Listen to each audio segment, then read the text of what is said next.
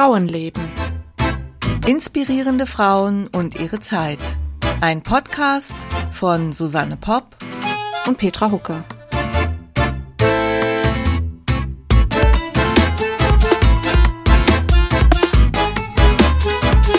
Aller guten Dinge sind drei.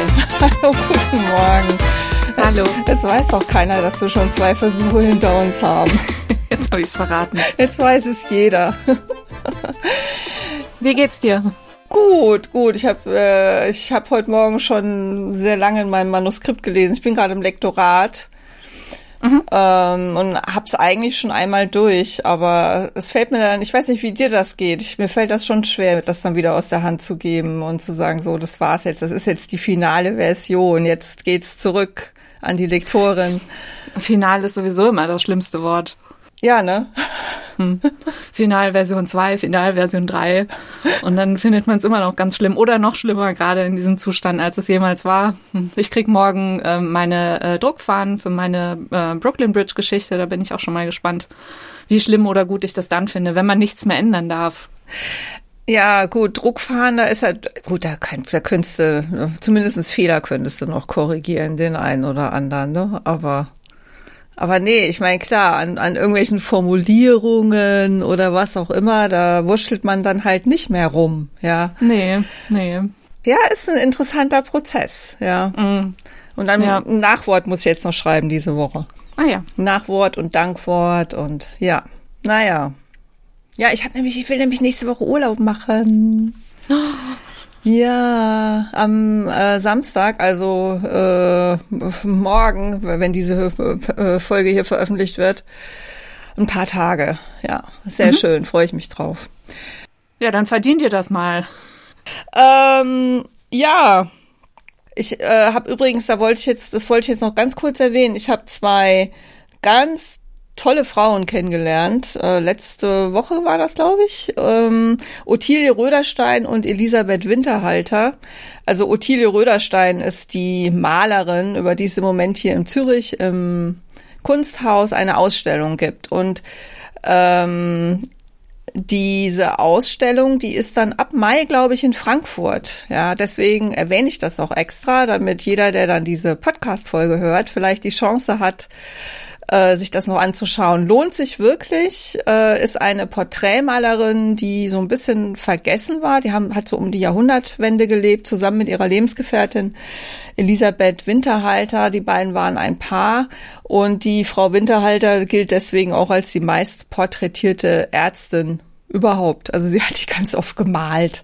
Und die Ausstellung ist einfach ach, ich fand das einfach total schön. Ich liebe ihre Porträts und sehr, sehr klassisch. Also sie hat, macht dann so ein bisschen Ausflüge in die Moderne, aber eigentlich sind das sehr klassische äh, Porträts, die aber, ja, wo man so davor steht und so das Gefühl hat, man lernt den Menschen kennen, der da dargestellt wurde.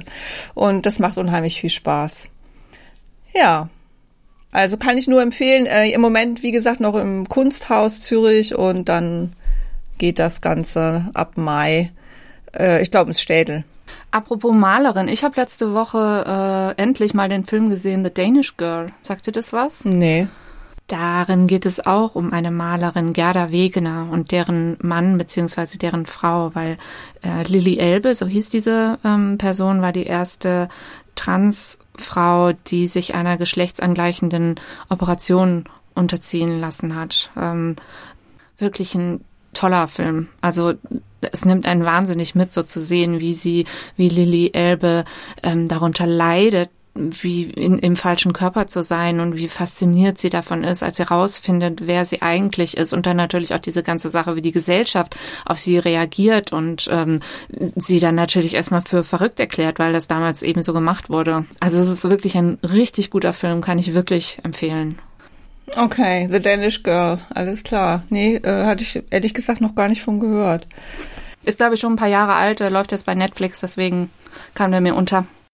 Ja, und heute geht es mal wieder um eine Frau, äh, die ist auch schon ein paar Jahre alt, oder sie hat, es ist schon ein paar Jahrzehnte her, dass sie gelebt hat. Ähm, eleganter Übergang, findest du nicht auch jetzt? super, super. Schweineübergang nennt man das, glaube ich. Super hingekriegt.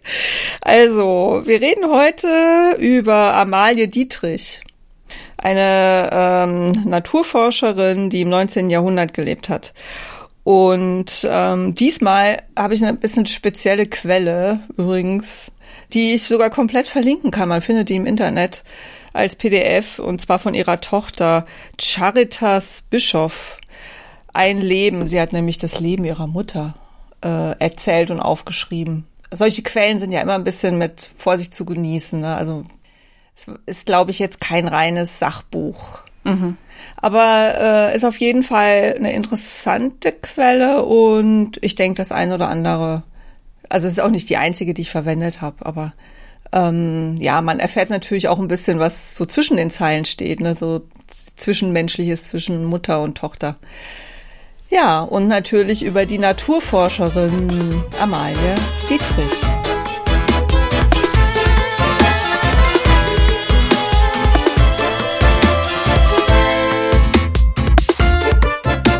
Und bei Naturforscherin, da klingelt bestimmt was bei dir, liebe Petra. Denn da klingelt natürlich immer äh, Maria, äh, Maria Sibylla Merian.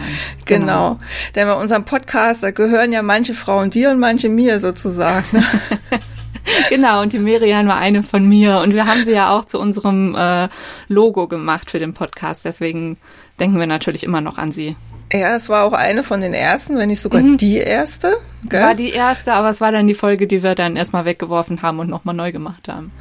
Äh, sie war auch zeitlich sogar die erste, glaube ich, denn ähm, sie hat ja gelebt, also sie ist geboren, also die Maria Sibylla Merian, meine ich jetzt, ist geboren, um uns das nochmal ins Gedächtnis zu rufen, 1647 mhm. und ist gestorben 1717. Also ich glaube, sie ist auch zeitlich von den ganzen historischen Frauen, die wir hier haben, eine der frühesten.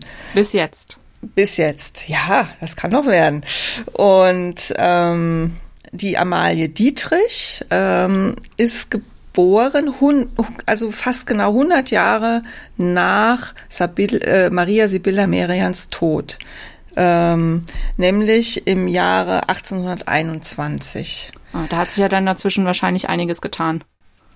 Ja und nein. Also was sich natürlich getan hat, das ist also, dass die Naturforschung Fortschritte gemacht hat. Also äh, ich glaube, wir haben sogar schon äh, in dem Podcast über die ähm, Maria Sibylla Merian, den Karl von Linné erwähnt, der damals eben das System der Kategorisierung von äh, Pflanzen eingeführt hat. Ja, aber das war nach ihr. Also sie war so die Vorläuferin und er hat das dann äh, ich glaube, er war gerade ein kleines Baby, als sie gestorben ist und dann musste er das natürlich erst noch äh, brauchte das natürlich noch so seine Zeit. Genau, genau. Also das, das, sie, sie hat das nicht mehr erlebt, dass das gemacht wurde. Also wenn, dann hat sie praktisch, war sie quasi so eine Art Vorreiterin. Mhm. Aber er ähm, hat das dann eben ähm, eingeführt. Also bei diesem Kategorisierungssystem geht es darum, dass das Aussehen der Pflanze von ihrer äh, botanischen Einteilung quasi getrennt wird. Also es kommen eigentlich immer Doppelnamen dabei raus. Das ist ja so, wenn wir jetzt uns, uns an unseren Biologieunterricht erinnern, erinnern wir uns an diese lateinischen Namen und, und das ist also das, was quasi auf Karl von Linné äh, zurückgeht. Ja. Und das ist eben in den Jahrzehnten, bevor die Naturforscherin Amalie Dietrich, also quasi ja, ihr, ihrem Geschäften nachgeht, das kann man tatsächlich so sagen, also kommen wir ja dann nachher drauf, ähm, ist das eingeführt worden und es war halt auch sehr en vogue, es war extrem modern. Also das hat man gemacht, man hat Herbarien besessen, man hat selber welche zusammengestellt, man hat Pflanzen gesammelt, man hat die katalogisiert ähm, und hat das alles eingeklebt und beschriftet und das, das war eben eine neue ähm, äh, Wissenschaft, also es war die, die Art, naturwissenschaftlich zu arbeiten. Und, Und bei der, bei der Merian war das ja so, dass das sogar die Frauen durften. Ich nehme an, dass das bei Amalie Dietrich auch noch so war. Eher, eigentlich eher nicht. Also es war total unüblich. Also sie fällt wirklich völlig aus dem Rahmen. Mhm. Also das, weil vielleicht liegt es auch daran, dass das bei der äh, Merian war das ja noch so frisch und so neu, ne, da hat man das vielleicht auch noch gar nicht so ganz ernst genommen. Und jetzt war es ja auf einmal ein Beruf. Ne, du warst dann Naturforscher, Naturkundler und das waren Berufe. Und Berufe, das waren Männersache. Okay, also sie hat also, das richtig als Beruf angesehen, nicht nur sie, so als Hobby. Nein, es war wirklich ein Beruf. Also mhm. das muss man schon sagen. Ja, da sind wir ja eigentlich schon mittendrin. Ja, fang doch lieber mal von vorne an. Ja, wie kam sie denn zu diesem Beruf? Also vielleicht erstmal, wie sie äh, geboren, also wann und wo geboren und aufgewachsen. Also wie gesagt 1821 und zwar in Siebenlehn, das ist in Sachsen. Und äh, als Tochter eines Beutlers. Ähm, Was ist denn das? Ja, ein, ein Beutler, der, der fertigt zum Beispiel Taschen und Handtaschen oder auch Spielzeug aus Leder. Also auch so kleine Bälle. Ihr Vater war wohl irgendwie äh, besonders bekannt für seine Bälle, die er gemacht hat. Also alles, was man aus Leder machen konnte, das machte ein Beutler. Es war jetzt aber nicht so, dass du da also jetzt wahnsinnig viel Geld mit verdient hättest. Also die Familie war eher arm. Die lebte also auch im sogenannten, also in das, das nannte sich die Unterstadt von Siebenlehen und das war eher so die arme Leute Ecke. Die haben nicht schlecht gelebt, aber sie mussten sich schon sehr anstrengen und sehr, sehr, sehr strecken. Trotzdem, also Amalie, die äh, Amalie, äh, Moment, jetzt habe ich muss ich gerade mal nach dem Nachnamen gucken. Nelle, genau. Sie wurde die Nelle Male, haben sie sie genannt. Ne? Also Male abgekürzt Amalie ähm, war eben doch ein sehr kluges Mädchen. Das haben die Eltern auch gemerkt. Und Hatte sie viele Geschwister? Also ich weiß von einem Bruder, der wird erwähnt. Äh, ob sie noch mehr hatte, weiß ich nicht. Oder ob da vielleicht auch welche gestorben sind, das weiß ich nicht. Also einen Bruder hatte sie auf jeden Fall, einen, äl einen älteren Bruder. Der ist dann auch Beutler geworden wie sein Vater und ist nach Rumänien ausgewandert. Der hat dann in Bukarest gelebt. Mhm. Zu dem kommen wir noch mal kurz, weil sie, weil sie den dann später in ihrem Leben mal besucht. Und die Eltern haben eben gemerkt, ah, das Mädchen ist schon ziemlich klug und haben sie doch tatsächlich auf die Schule geschickt. Also sie haben von ihrem mm, Geld, was sie hatten, das Schulgeld abgezweigt. Aber ich meine, das war natürlich jetzt keine höhere Schule oder so. Also die hat die Volksschule gemacht, hat lesen und schreiben gelernt und war eigentlich zu Hause. Also sie hat Heiratsanträge, sie hat wohl einen bekommen, wie es heißt, von einem reichen Mehlhändler. Den hat sie aber abgelehnt.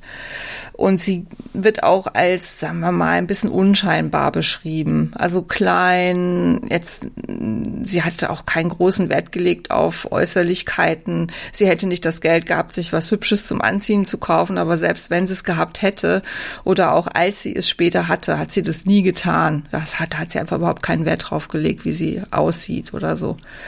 Also sie war, glaube ich, schon eine recht eigenwillige Person. Also es gibt auch äh, Fotos von ihr. Ich hoffe, dass ich auch online was finde, was wir dann hier auch reinstellen können. Ich habe sie halt hier in den Büchern gesehen und auf diesen Bildern sieht sie jetzt schon, sagen wir mal, ein bisschen streng aus. Ich finde, sie sieht so ein bisschen männlich aus sogar. Ja, genau. Also die, die, gerade die Fotos, die sie als ältere Frau zeigen, muss man halt auch dazu sagen, da hat sie auch zehn Jahre im australischen Busch verbracht, als sie dann da zurückkam, also unter der Sonne. Und das macht natürlich auch mit der Haut äh, so einiges. Sie ist dann also 24 Jahre alt, als sie ihren späteren Mann kennenlernt. Und zwar war das äh, Wilhelm Dietrich, der war ungefähr zehn Jahre älter als sie. Und er war äh, Naturforscher, so hat er sich selber genannt. Also er hätte eigentlich Medizin studieren wollen, das ging nicht, weil sein Vater gestorben ist. Er hatte das Geld für die Ausbildung nicht. Dann hat er stattdessen eine Apothekerlehre gemacht, hatte auch eine Anstellung in der Apotheke äh, hat die dann aber aufgegeben, weil er Naturforscher sein wollte. Also die Tochter schreibt in diesem Buch, was sie über ihre Mutter und zum Teil auch über ihren Vater geschrieben hat, dass er aus einer Familie von Naturforschern stammt. Also dass er irgendwelche, ich weiß nicht, ob sein Vater war oder sein Onkel oder also da gab es jedenfalls so eine gewisse Tradition der Naturforscherei und es hätte schon die eine oder andere Pflanze gegeben, die also nach seiner Familie benannt wurde, also den Namen Dietrich oder Dietrichä oder wie die das dann lateinisiert haben äh, und äh, hieß und er wollte gerne äh, auch, ne, dass irgendeine Entdeckung, irgendeine Pflanze nach ihm benannt wird. Äh, es ist etwas, was seine Frau dann geschafft hat. Also sie hat, ähm, es sind mehrere Pflanzen und auch Insekten nach ihr benannt worden. Aber nicht nach ihm. Nicht nach ihm. Und da muss man auch sagen, das ist so eine Stelle in diesem, in dieser Biografie, die die Tochter geschrieben hat, wo sie das so ein bisschen genüsslich darstellt. Also da hat man schon das Gefühl, sie haut ihren Vater so ein bisschen in die Pfanne. Und da bin ich mir halt auch nicht so ganz sicher, was es jetzt davon war. Also, weil in den anderen Darstellungen über Amalie Dietrich habe ich das jetzt nicht gefunden, dass an ihrer Schwiegerfamilie also äh, irgendwie jetzt da berühmte Naturforscher gewesen wären. Also das schreibt aber die Tochter. Mhm.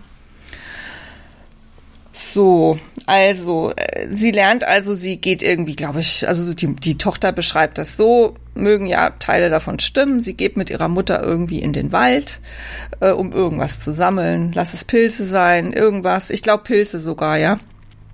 Und dann begegnen sie dem Herrn Naturforscher Wilhelm Dietrich. Von dem haben sie vorher schon gehört, von irgendeiner Nachbarin, ähm, die ähm, sagt, ja, er würde bei ihr zur Untermiete wohnen und die stellt das alles so ein bisschen so da, als sei das so ein Zauberer oder so. Also da gehen so Gerüchte um im Dorf, weil unter Naturforscher kann man sich nicht viel vorstellen. Aber Amalie begreift sehr schnell, oder sie hatte auch keine Angst oder sowas, dass das, sie begreift, das ist einfach ein gebildeter Mann. Und der weiß was und der kann was, was ich nicht kann. Und sie ist völlig fasziniert. Also sie verliebt sich so beschreibt es auch die Tochter, Hals über Kopf in diesen Mann. Und äh, ob er sich jetzt so Hals über Kopf verliebt, weiß ich nicht. Er sieht auf jeden Fall, dass sie unheimlich fleißig ist, sehr äh, intelligent, sich super anstellt und keine Mühen scheut. Und er sagt sich, boah, das ist eine gute Assistentin für mich und macht dann einen Heiratsantrag. Also äh, das ist sehr verkürzt vielleicht auch ein bisschen so, wie die Tochter das dann darstellt, ja. Das hört sich ja sehr romantisch an. Es war wohl schon zumindest eine Zeit lang eine erfüllte Beziehung. Also so am Anfang, ne, wie das ja oft so ist. Die haben dann ihre Botanisiertrommel genommen und irgendwie einen Tragekorb mitgenommen und sind also gemeinsam durch die Wälder gestreift und haben dann da äh, diese Pflanzen eingesammelt und sie hat bei ihm natürlich schon das Handwerk gelernt. Also er hat ihr das beigebracht, wie man die Pflanzen sammelt, wie man sie kategorisiert. Also das hat sie, das hat sie schon alles ähm, bei ihm gelernt und sie, sie, sie saugt das alles auf wie ein Schwamm. Also da kommt endlich was in ihrem Leben, wo sie so richtig ähm, die Erfüllung findet. Das, das muss man schon so sagen. Also, dass sie das also wirklich mit Begeisterung auch angenommen hat. Und ihr war auch nichts zu viel. Und sie hat ihn auch, sagen wir mal so, als ihren Lehrmeister angenommen und hat ihn dann auch sehr bewundert und hat auch alles für ihn getan.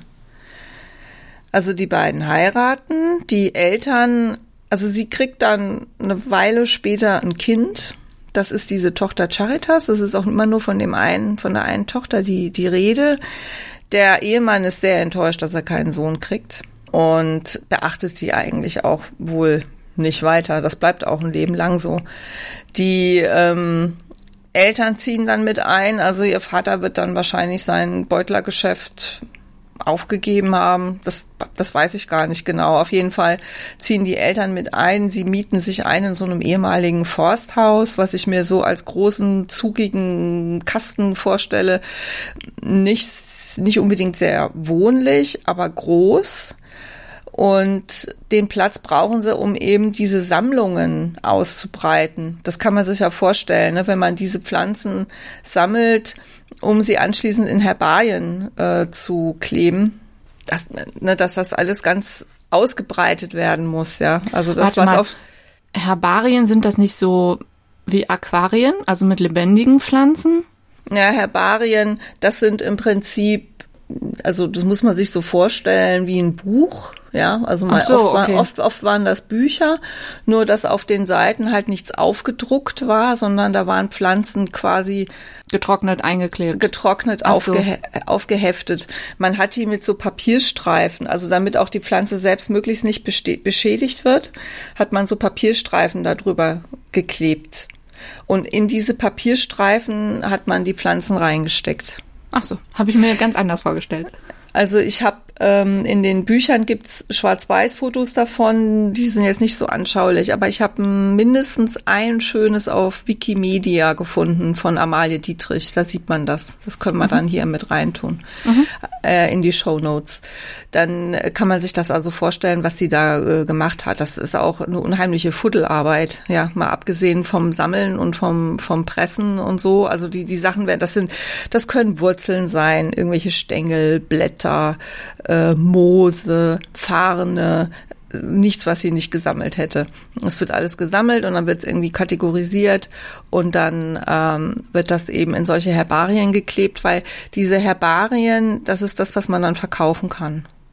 Okay, und da hatten sie es dann auch drauf abgesehen. Also sie müssen ja irgendwas, äh, irgendein Ziel gehabt haben. Sie werden ja nicht einfach alles gesammelt haben, nur um es zu haben, oder? Haben sie sich auf irgendwas konzentriert? Also das ist eigentlich so gewesen, dass man, sagen wir mal, die Pflanzen einer Region gesammelt und bestimmt hat. Also dann hast du dann gesagt, so das ist jetzt die Region, keine Ahnung, Sachsen, Siebenlehen. Ja, das haben sie natürlich als erstes abgegrast. Und dann haben sie die Kreise und die Wanderungen immer weiter gemacht. Abgegrast im wahrsten Sinne des Wortes. Im wahrsten Sinne des Wortes, genau.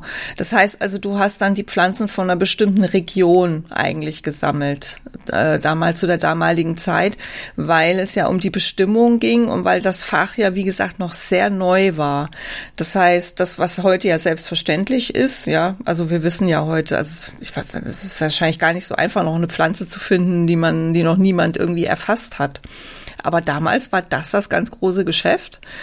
Und verkauft hat man das dann an Universitäten zum Beispiel, an Schulen oder auch an Apotheken oder also so ne, die Akademiker, die eben selber nicht ins Feld gegangen sind, die das aber gerne wissen wollten. Mhm, verstehe. Oder auch für die Lehre dann, ja. Und das heißt also auch, was die Qualität betrifft, gab es dann da wohl Unterschiede. Also die äh, Dietrichs, die galten dann schon, also die Herbarien von Amalia und Wilhelm Dietrich, das waren dann schon die hochwertigen. Ja, und äh, natürlich haben sie gehofft, die auch vielleicht für mehr Geld als andere verkaufen zu können, aber die haben auch die Preise gedrückt. Also die, die das gerne haben wollten, haben trotzdem die Preise gedrückt. Also es war nicht einfach, dafür wirklich gutes Geld zu bekommen. Letztlich haben die nicht viel mehr verdient als so ein Beutler.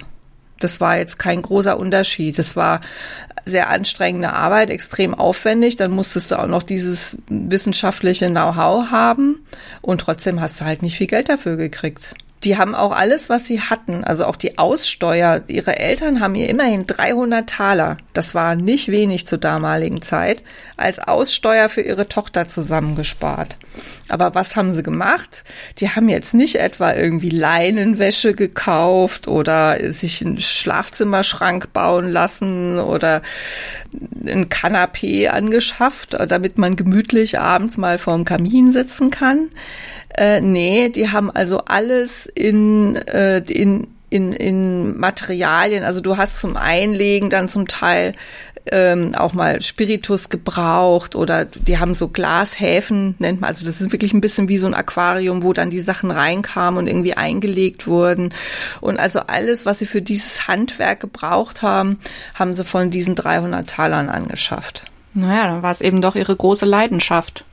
Es war ihre ganz große Leidenschaft. Also ich stelle mir das so vor, wenn du damals in dieses Forsthaus von den Dietrichs reingekommen bist, das muss, ja, das, das, das war wahrscheinlich ein begehbares Herbarium. Ja, überall waren Regale äh, oder auch mein Papa zum Beispiel, ne, der trocknet gerne Kräuter, aber für Tee, ja.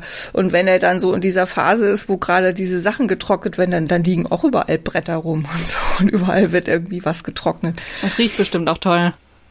Das könnte ich mir auch vorstellen, dass das dann in dem Forsthaus auch äh, entsprechend äh, gut gerochen hat. Genau. Also im Sommer wird dann tagsüber gesammelt und abends getrocknet. Und im Winter wird, werden dann diese Herbarien angefertigt. Also so war eigentlich so ein bisschen die, die Arbeitseinteilung. Und weil ja die Mutter noch da war und auf die Tochter aufgepasst hat, ging das in den ersten Jahren auch sehr gut. Dann ist leider die Mutter gestorben. Also ihre Mutter ist mhm. gestorben und sie war halt auf einmal alleine mit dem Mann, dem alten Vater und dem Kind. Und jetzt war aber Amalie Dietrich ja keine typische Hausfrau. Die hat das ja nie gemacht äh, und es war ihr auch, also sie hat es auch nicht gerne gemacht. Also sie, sie, wollte lieber raus in die Natur, sie wollte lieber sammeln, sie wollte lieber kat kategorisieren, aber sie hatte jetzt keine Lust, einen Eintopf zu kochen. Und ihr Mann wollte beides. Er wollte die Assistentin behalten, aber er wollte auch, dass sein Haushalt geführt wird. Und das ging halt nicht gut aus. Also sie hat dann ein Dienstmädchen angestellt, äh, Pauline wird sie, glaube ich, genannt. Junges, hübsches Mädchen und dann, oh oh. ja. Ich glaube, du kannst die Geschichte jetzt weiter erzählen. Das, mm. ist der, mm. das ist der Klassiker. Der Mann verguckt sich in die junge Frau. Die hat ja auch viel mehr Zeit für ihn. Sie kümmert sich um sein Wohlergehen, während seine Frau ja immer mit dem Sammelkorb unterwegs ist. Ja, also äh, irgendwann sagt er, er müsste nach Berlin was, glaube ich, um irgendwie Geld einzutreiben, was ihm zusteht und die würden nicht bezahlen und die kommen wieder nicht bei mit dem Bezahlen und so und er muss da jetzt persönlich hin und dann stellt sich halt im Nachhinein raus, dass er sich dann mit dieser mit dieser jungen Frau getroffen hat. Das ist so in dem Roman geschildert. Ich weiß jetzt gar nicht mehr, ob sie zu dem Zeitpunkt quasi dann schon der gekündigt hatte oder was. Also auf jeden Fall trifft er sich mit dieser Frau. Und äh, Amalie stellt halt fest, dass sie doch ganz schön dumm aus der Wäsche guckt in dem Moment. Sie nimmt dann ihre Tochter, die Mutter, wie gesagt, lebt ja schon nicht mehr, der Vater lebt, ja, muss dann alleine zurechtkommen. Sie nimmt dann ihr Töchterlein und äh, kauft sich zum ersten Mal in ihrem Leben eine Bahnkarte und reist nach Bukarest zu ihrem Bruder, mhm.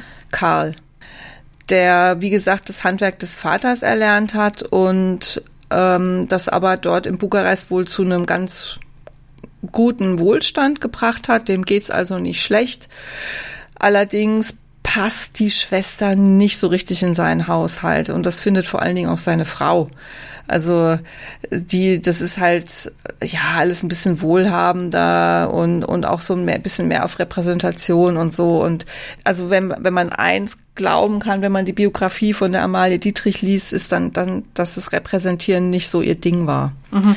und irgendwie nach außen hin ne, so so zu so so es ist viel ihr sehr schwer. Sie war, sie kam im Prinzip hat sie so ihre einfache Herkunft nie so richtig abgelegt.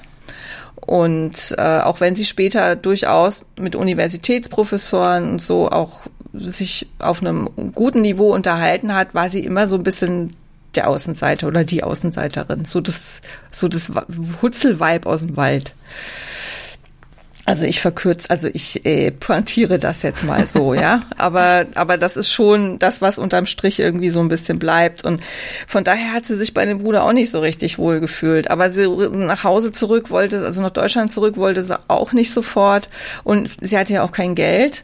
Und dann hat sie sich anstellen lassen bei einem Ehepaar. Ich glaube, das waren auch so sächsische Auswanderer, die dort irgendwo in den Karpaten gelebt haben und äh, hat dort mit ihrer Tochter wohnen können und hat denen den Haushalt geführt. Hatte den Vorteil, dass sie sich also zum ersten Mal halt auch mit Haushaltsführung auseinandergesetzt hat und da auch ein bisschen was äh, gelernt hat.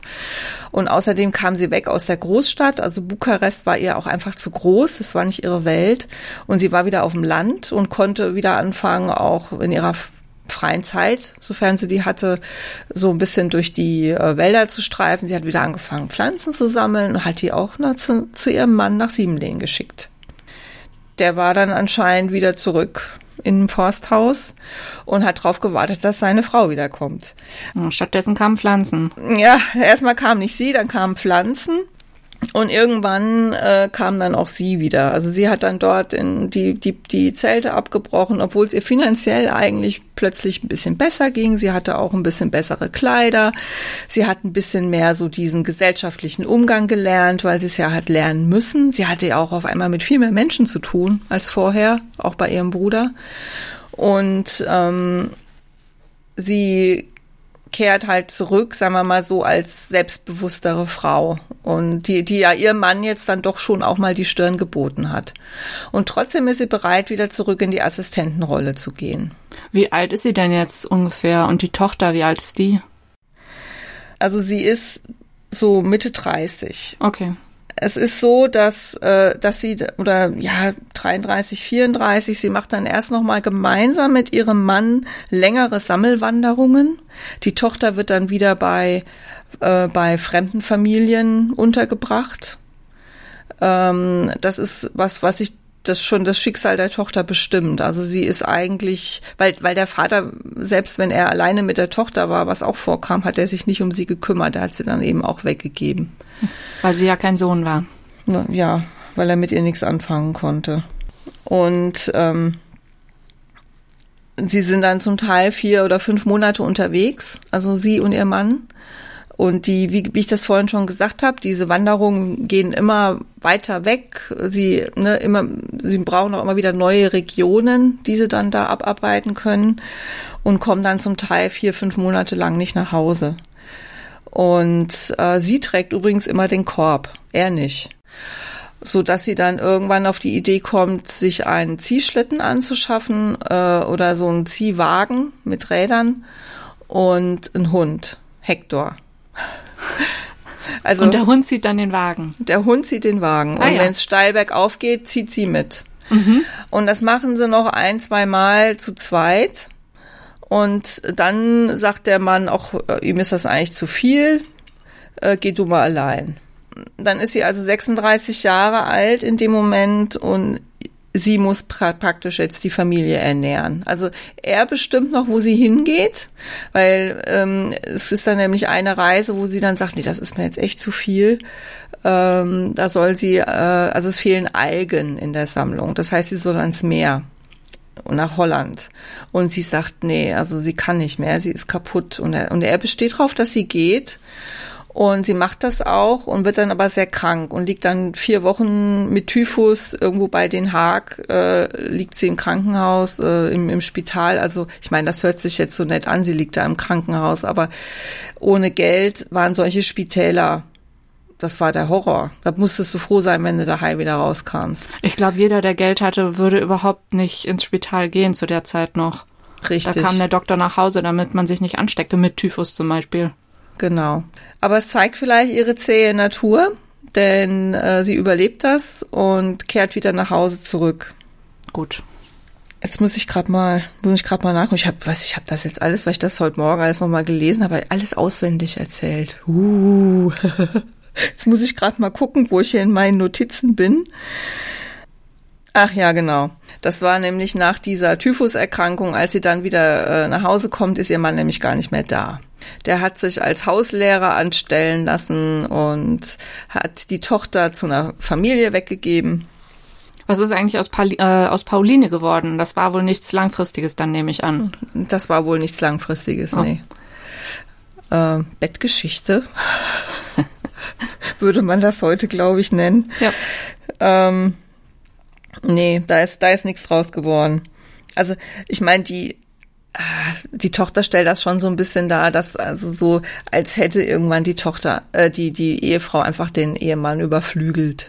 Also so. Und, und, und er hat dann nur noch gesessen wie so ein Häufchen Elend und hat gesagt, ach ja. Aber erst hat er sie noch ganz schön in der Gegend rumgescheucht, ja. Also sie ist dann auf einmal allein ähm, mit ihrer Tochter und vielleicht ist das auch gar nicht so schlecht. Sie stellt dann also neue Herbarien zusammen und ist irgendwie nun auf einmal auch finanziell ganz erfolgreich. Also sie kann die, kann die gut verkaufen. Vielleicht hat sich auch der Markt ein bisschen geändert. Also sie machen das ja jetzt schon einige Jahre. Das kann auch sein. Und ähm, kauft sich dann eine Bahnfahrkarte. Das muss man immer dazu sagen, weil das also sehr selten war, dass sie sich mal sowas geleistet hat, ne, dass sie mal Bahn fährt. Sie kauft sich eine Bahnfahrkarte nach Hamburg. Heißt das, dass sie bis nach Holland gelaufen ist? Sie ist bis nach Holland gelaufen, ja. Wow. Mit dem Zugschlitten. Also mit, nee, nicht Schlitten, ich sage immer Schlitten, aber das war ja eigentlich, hatte das Ding Räder mit dem Hand, mit dem Handwagen und dem Hund. Die hat, die haben alles zu Fuß gemacht. Wahnsinn. Also du, man muss sich das wirklich so vorstellen, dass die kleine Frau mit diesem Sammelkorb auf dem Rücken oder wahrscheinlich zusätzlich noch und dann noch den Handwagen nebendran der Mann mit dem Wanderstock, so sind die da durch die Gegend gezogen und haben gesammelt. Mhm. Naja, da sieht man natürlich auch am meisten, ne? Ja, also man, man, man sieht am viel, man darf halt keine großen Ansprüche haben. Und, nee. und, und ich glaube, dieses harte Sammelleben. Das hat sie eben auch vorbereitet auf das, was dann kam. Weil sie ging, wie gesagt, nach Hamburg, weil sie wusste, dass sie da ihre Moosherbarien, also sie hat sich mit Moosen befasst, besonders gut wird verkaufen können. Sie hatte da irgendwie einen Kontakt, ja, also sie hat mittlerweile schon auch, äh, wenn sie in den Universitätsstädten war, gute Kontakte gehabt, auch zu Professoren, so, also sie hat da ihre Anerkennung schon gekriegt. Also die Leute wussten, Amalie Dietrich, also was die liefert, das ist Qualität. Und äh, sie hat das sich zum Teil auch schriftlich dann geben lassen. Das hat sie nämlich gebraucht, sozusagen für ihren nächsten äh, Karriereschritt. Sie geht, wie gesagt, nach Hamburg und wird dann weiterempfohlen an einen gewissen Herrn ähm, Johann Cäsar Godefroy. Äh, die Familie Godefroy äh, kann man äh, googeln. Da findet man Johann Cäsar Godefroy, ich glaube vier oder fünfmal. Also der Name ging immer vom Papa auf den Sohn über. Das war eine äh, sehr erfolgreiche, zu der Zeit damals sehr erfolgreiche Hamburger Kaufmannsfamilie also die hatten, ich glaube, es gab nichts, womit die keine Geschäfte gemacht haben. Die waren Räder, die haben Stahl, mit Stahl Geld verdient, mit dem Überseehandel, mit Kohle. Also die haben so ziemlich mit allem gehandelt. Und sie haben vor allen Dingen auch Plantagen besessen in Übersee. Und das war, hm, ja, es war einfach diese Kolonialzeit, das war ja nicht immer schön, was damals passiert ist. Die haben dann, also was sehr wichtig war damals, das oder womit die eben äh, gehandelt haben, das war das sogenannte, ah, jetzt habe ich mir das nicht gemerkt, wie das heißt. Ah ja, doch Copra. Das ist also getrocknetes Kokosnussfleisch und daraus wurde Öl gepresst in Europa. Und um da dran zu kommen, haben die halt ganze Landstriche irgendwo in der Karibik, ne, gegen ein Appel und ein Ei, also sprich gegen zum Beispiel Gewehre, Baumwollstoffe oder so, eingetauscht. Dann, dann haben ihnen diese Plantagen, diese Kokospalmen, die da wuchsen, gehört, in Anführungszeichen. Und dann haben sie eben die Leute, denen sie das vorher sozusagen abgeschwätzt haben, angestellt. Und die mussten dann für ne, ihren Lebensunterhalt auf diesen Plantagen schuften. Und es gab noch ein Standbein, und zwar war das das Geschäft mit australischen Auswanderern. In Australien gab es eben damals viel Grund und Boden, aber nicht genug Arbeitskräfte. Und das konnte man dort billig erwerben oder man bekam es fast geschenkt, wenn man eben die Überfahrt dorthin gemacht hat. Ne? Also die Leute, die halt in Deutschland äh, das Gefühl hatten, sie kriegen keinen Fuß auf den Boden, die sind dann zu der damaligen Zeit ja oft nach Amerika ausgewandert oder eben nach Australien. Also so, damit man sich da, ne, ne, damit man da eine Größenordnung hat, zwischen 1855 und 1866 schafften 13 Godefroy Schiffe in 26 Fahrten mehr als 11.000 deutsche Auswanderer nach Australien. Mhm, ganze Menge. Und das war keine Kreuzfahrt, so eine Überfahrt. Also wenn am Ende, also ich habe da so ein Zitat gelesen, dass halt äh, es praktisch keine Verluste gab, sind nur vier Kinder gestorben oh. auf der Überfahrt und das war dann halt eine sehr gute Bilanz. Weil die Leute haben da zusammengepfercht äh, in diesen Schiffen und die, und die Überfahrt war ja lange. Und ähm, die haben sich das aber gut bezahlen lassen. Also das war wohl ein gutes Geschäftsmodell. Damit hat man gut Geld verdienen können. Und dieser Herr Godefroy war eben auch äh, begeisterter Naturkundler. Und er hatte ja Geld, der musste natürlich nicht mit dem Sammelkorb rumziehen, sondern er gehörte eben zu denjenigen, die solche Sachen gekauft haben. Und er hat sich ein Museum in Hamburg ähm, geleistet, in dem er halt alle möglichen Stücke da äh, untergebracht hat ein Museum in der Art, äh, wie wir das heute auch kennen, also auch für die Öffentlichkeit oder nur für ihn selbst? Also es, es war wohl ein Privatmuseum, aber ich glaube, mm, das, das war damals einfach die Zeit, wo sich das doch sehr stark vermischt hat, ja, weil die Museen äh, kamen ja gerade erst ähm, in Mode die Städte haben sich sowas eben zum Teil geleistet oder eben, sagen wir mal, die reichen Mäzene, die sich sehr eng mit ihrer Stadt verbunden gefühlt haben. Ich gehe schon davon aus, dass man diese Privatmuseen auch besichtigen konnte. Mhm. Also entweder mit Einladung oder auch ohne. Also ich glaube, diese, das aus, aus diesen Sammlungen ging ja dann ganz oft dann auch später die öffentlichen Museen hervor, als dann die Privatleute sich das nicht mehr geleistet haben und dann die Städte das übernommen haben. Also das ist ja, sagen wir mal, auch so ein Prozess, wo das so zum Teil auch hin und her geht. Also ich kenne das auch aus Frankfurt, wo ich da mich ja jetzt auch ein bisschen intensiver mit befasst habe, zum Beispiel das Senckenberg Museum, was es heute noch gibt. Das war, hat auch ursprünglich mal als eine private Stiftung angefangen. Und diese privaten Stifter, die hatten aber schon auch immer, sagen wir mal, sowas wie die Bildung der Leute im Sinn. Also die haben ja auch einen Zweck damit erfüllt. Äh, erfüllen wollen, ja, haben also ein eigenes Interesse gehabt und wollten damit aber auch schon ihren Mitbürgern, sagen wir mal, was Gutes tun. Äh, ja. Oder auch äh, ein bisschen scheinen, ne? wie, man, wie man das heute so nennt, ja. Dass das so ein bisschen abstrahlt auf die eigene Persönlichkeit, wenn du dir sowas leisten kannst, ja. Ja, verstehe. Also die Kapitäne von diesen Schiffen, die der Godefroy in die Südsee geschickt hat oder nach Australien, die hatten schon immer auch die Aufgabe, sagen wir mal so Sammelstücke mitzubringen. Und das sollte aber alles möglichst äh, systematisch sein. Und deswegen hat der Godefroy eben nicht nur den Kapitän gesagt, hier bringt mir was mit, sondern er hat dann eben auch angefangen, Naturkundler einzustellen. Und tatsächlich, Amalie Dietrich bei, beim zweiten Anlauf, beim ersten Anlauf hat er sie noch weggeschickt, da hatte sie die Referenzen nicht dabei. Beim zweiten Anlauf geht sie dann dahin mit ihren Referenzen, die also besagen, dass sie eine kompetente Naturforscherin ist und dass ihre Sammlungen von allerhöchster Qualität sind. Und er stellt sie tatsächlich ein und schickt sie dann nach Australien. Und sie muss also nicht sich in so ein Massenquartier pferchen, sondern sie darf sozusagen erster Klasse in der eigenen Kabine nach Australien reisen. Ähm, also man kann schon sagen, sie hat da einen gewissen Karriereschritt geschafft.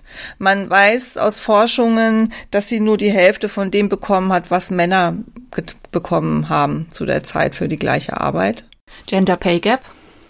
Ja, also 50 Prozent äh, dessen, aber ich weiß nicht, ob sie das gewusst hat und selbst wenn sie es gewusst hätte, hätte es vielleicht gar nicht gestört.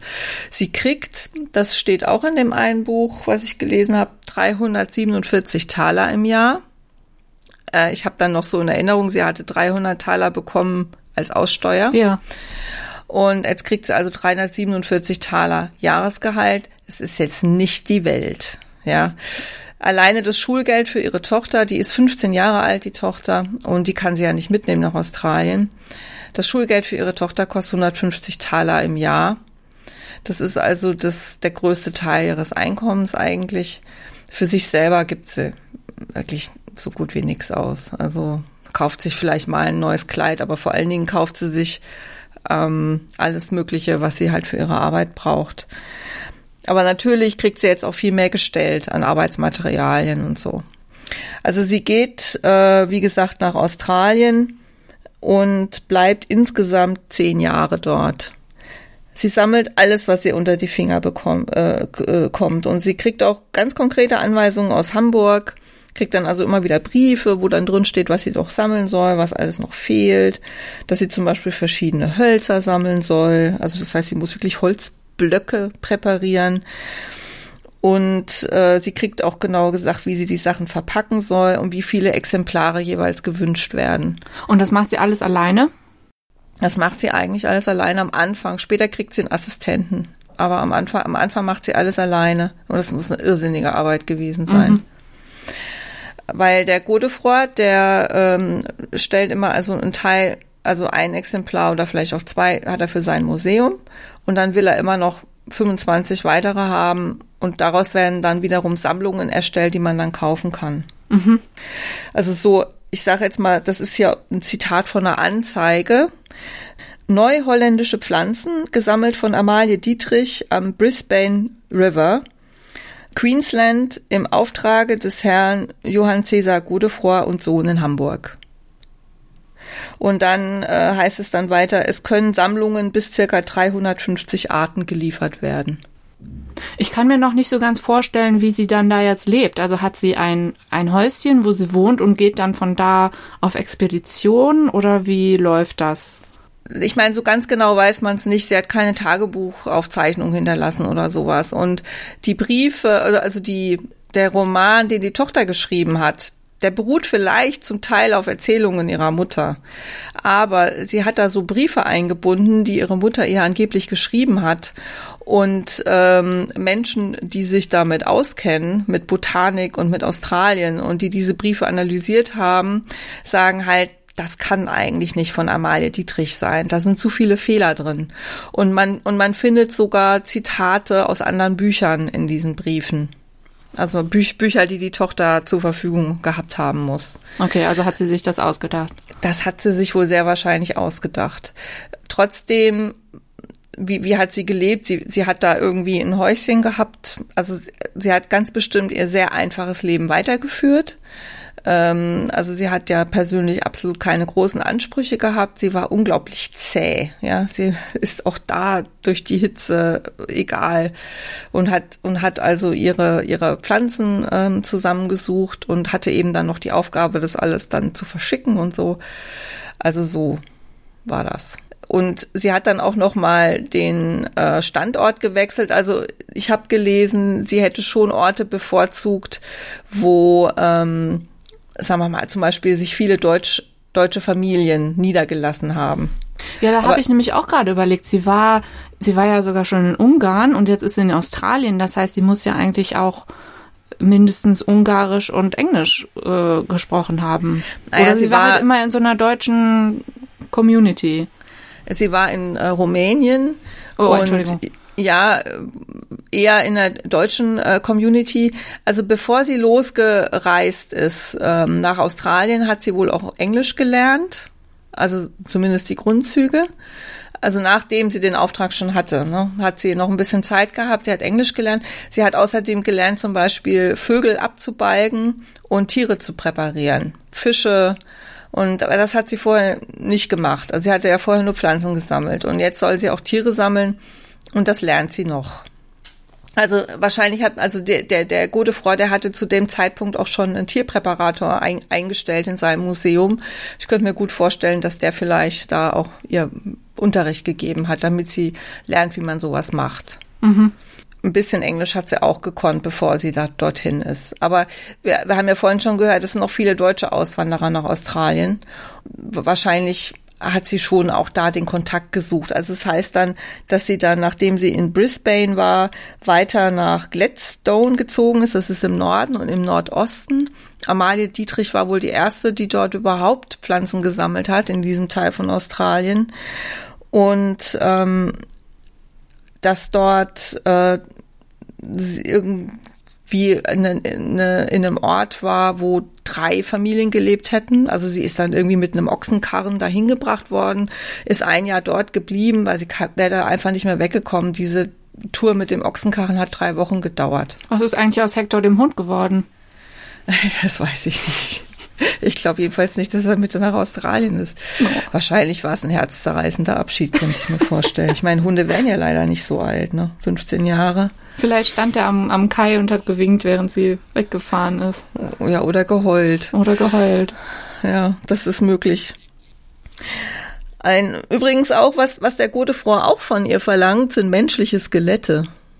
Oh. Weil, ja, das gehört auch mit dazu. Also die, die Evolutionstheorie von Darwin, also Darwin hat 1809 bis 1882 gelebt. Er war also ein Zeitgenosse von Amalie Dietrich. Und seine Evolutionstheorie, also so, das, wir sind jetzt schon in der zweiten Hälfte des 19. Jahrhunderts, die begann gerade sich durchzusetzen. Und auch der Sozialdarwinismus. Das heißt, man hat so ein bisschen nach diesem Missing Link gesucht, dem Verbindungsglied zwischen Affe und Mensch. Und wo sollte sie die Skelette herholen? also die Tochter schreibt, wenn das so stimmt, dann, dass die Mutter diese Skelette entweder aus den Bäumen geholt hat, wo die die bestattet haben, die Ureinwohner.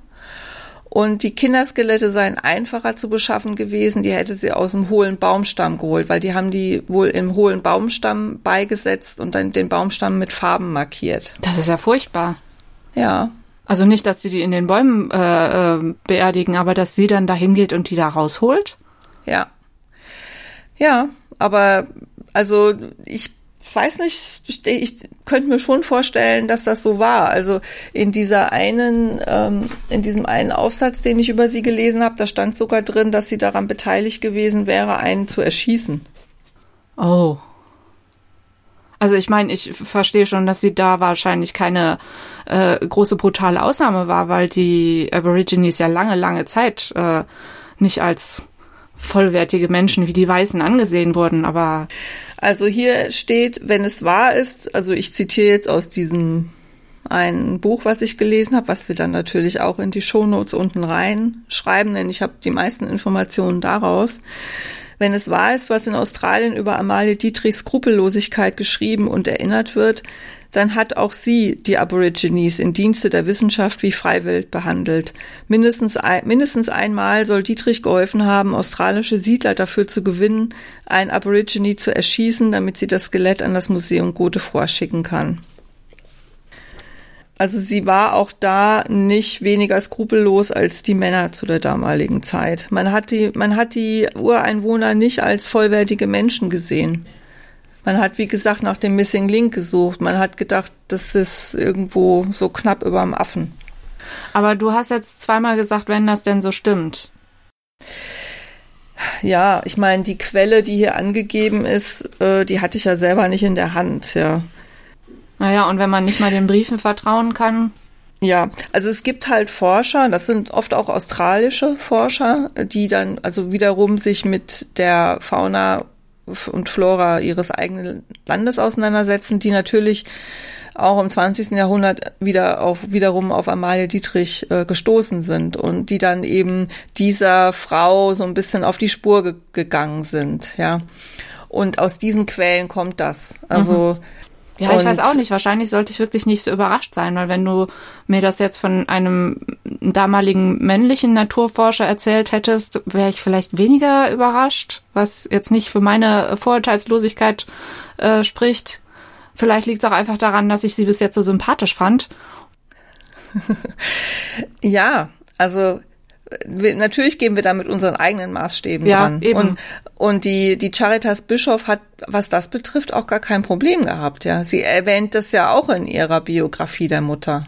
Und das Buch ist, äh, wie gesagt, dann noch mehrfach wieder aufgelegt worden und äh, war ein richtiger Erfolg. Also damals hat niemand das schlimm gefunden.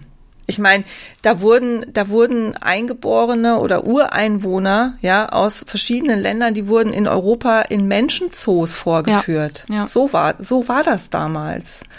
Und so gesehen passt das natürlich. Leider. Ja. Ich merke gerade, ich habe viel länger geredet, als ich wollte. Ja, bist du denn jetzt schon am Ende? Sie ist ja. Ja, im jetzt, Prinzip. Wie alt ist sie denn inzwischen? 40? 50? Im Prinzip schon, ja, genau. Also sie kommt 1873, kommt sie wieder nach Hamburg zurück. Also sie war zehn Jahre dort und hat gesammelt und gesammelt. Und ähm, kriegt dann noch mal eine Anstellung im Museum. Das ist sozusagen ein äh, feiner äh, Zug, ja, dass sie also da weiter angestellt bleibt. Sie darf ihre eigene Sammlung weiter betreuen. Allerdings geht das leider nur sechs Jahre lang gut, weil der Godefroy, dann pleite macht. Gro großer Bankrott. Also seine ganzen Geschäfte ne, äh, lösen sich in Luft auf, das Museum äh, wird verkauft, die Sammlungen werden aufgelöst, ähm, ein Teil übernimmt die Stadt Hamburg, ein Teil übernimmt Leipzig, viel geht aber dann in, in, im Krieg verloren, also ne, im, im Ersten Weltkrieg oder im Zweiten Weltkrieg gehen die Sachen dann verloren. Mhm. Ähm, es gibt allerdings wohl noch äh, ihre Herbarien, also da gibt's wohl noch einiges. Und es scheint aber auch so zu sein, dass sie so viel geschickt hat nach Hamburg, dass man das dort quasi gar nicht bewältigen konnte und dass bis zum Schluss eigentlich nicht alles erfasst worden ist. Äh, sie geht dann in ein städtisches Altersheim und verbringt dort ihre letzten Lebensjahre. Sie wird 70 Jahre alt. Ja, ihre Tochter holt sie ab, quasi am, ähm, als sie da mit dem Schiff zurückkommt, 1873. Und jetzt zitiere ich noch doch mal aus dem Buch der Tochter denn da zumindest kann man ja davon ausgehen, dass das einigermaßen authentisch ist. Da saß am anderen Ende der Kajüte eine alte Frau mit gekrümmtem Rücken. Ihr pergamentartiges, verwittertes Gesicht war von tausend Falten und Fältchen durchfurcht und wurde von dünnen weißen Scheiteln umrahmt. Ein dürftiges Röckchen und eine dunkle Kattunjacke umschließen die alternde Gestalt. An den Füßen trug sie alte graue Segeltuchschuhe, die vielfach Löcher zeigten. Und dann noch weiter, zwei Fremde standen sich gegenüber. Also das sagt dann die, die Tochter und sie sind auch wohl nie wieder so richtig warm miteinander geworden. Also die waren einfach zu lange getrennt und die Mutter ist weg, als sie 15 war, jetzt ist sie 25. Sie hat sich verlobt mit einem Pastor. Sie wird ja dann später Schriftstellerin. Sie scheint es ihrer Mutter nicht wirklich übel genommen zu haben, sonst hätte sie nicht dieses Buch über sie geschrieben. Aber ähm, ja, sie haben eigentlich nie wieder so richtig zueinander gefunden. Das ist jetzt vielleicht ein bisschen äh, Küchenpsychologie, aber vielleicht war es von der Tochter ja dann so der Versuch ihrer Mutter nochmal nahe zu kommen, dass sie das Buch überhaupt geschrieben hat. Könnte ich mir sehr gut vorstellen, ja. Also es war nach dem Tod der Mutter und absolut würde ich, würde ich auch so sehen, dass das ein Versuch war, auch das irgendwie aufzuarbeiten. Ja. Und und natürlich schon auch sie vor dem Vergessen zu bewahren, ein bisschen, ja.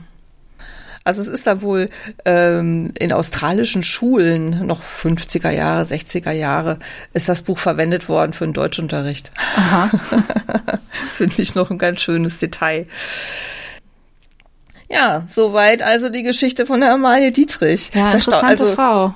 Ja, staunt man schon so ein bisschen. Ne? Also ja, ich, ich bin mir nicht so sicher, ob ich ihr, ob ich ihr nahe gekommen bin kann ich vollkommen verstehen. Geht mir auch ein bisschen so. Also ihren, ich glaube, das war vielleicht auch ein Problem von ihr, dass es schwer war, ihr nahe zu kommen. Ja. Also, da, also ich meine, es ist trotzdem super beeindruckend. Weil sie so zwischen den Stühlen war, ja. Also sie war ja mit einem Fuß in der Wissenschaft zu Hause und mit dem anderen Fuß in diesem, ja, arme Leuteviertel von Siebenlehn, das er auf eine Art auch nie richtig verlassen hat. Ja. Genau. Ja, spannend. Also, vielen, vielen Dank. Das ist, äh, das ist also Amalie Dietrich. Wie gesagt, oh Gott, oh Gott, ich hoffe, ich habe euch alle nicht überfordert. Ich habe wirklich viel länger geredet, als ich wollte. Aber du hast ich glaub, das sehr, sehr schön erzählt.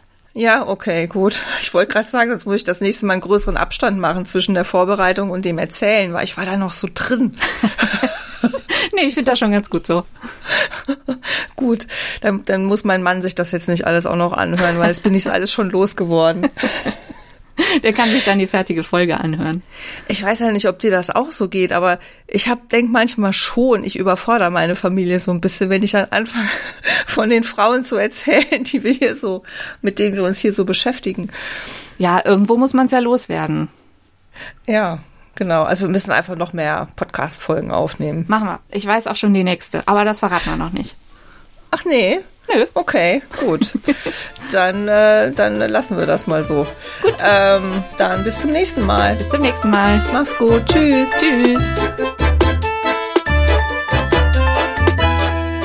Wenn euch diese Folge gefallen hat, findet ihr unter frauenleben-podcast.de weitere Informationen und Blogartikel zu unseren inspirierenden Frauen und ihr erfahrt auch mehr darüber, wer wir so sind und was wir außer Podcasts noch machen, nämlich zum Beispiel historische Romanbiografien und andere Bücher zu schreiben. Ihr findet uns auch unter petra-hucke.de und susannepop.de.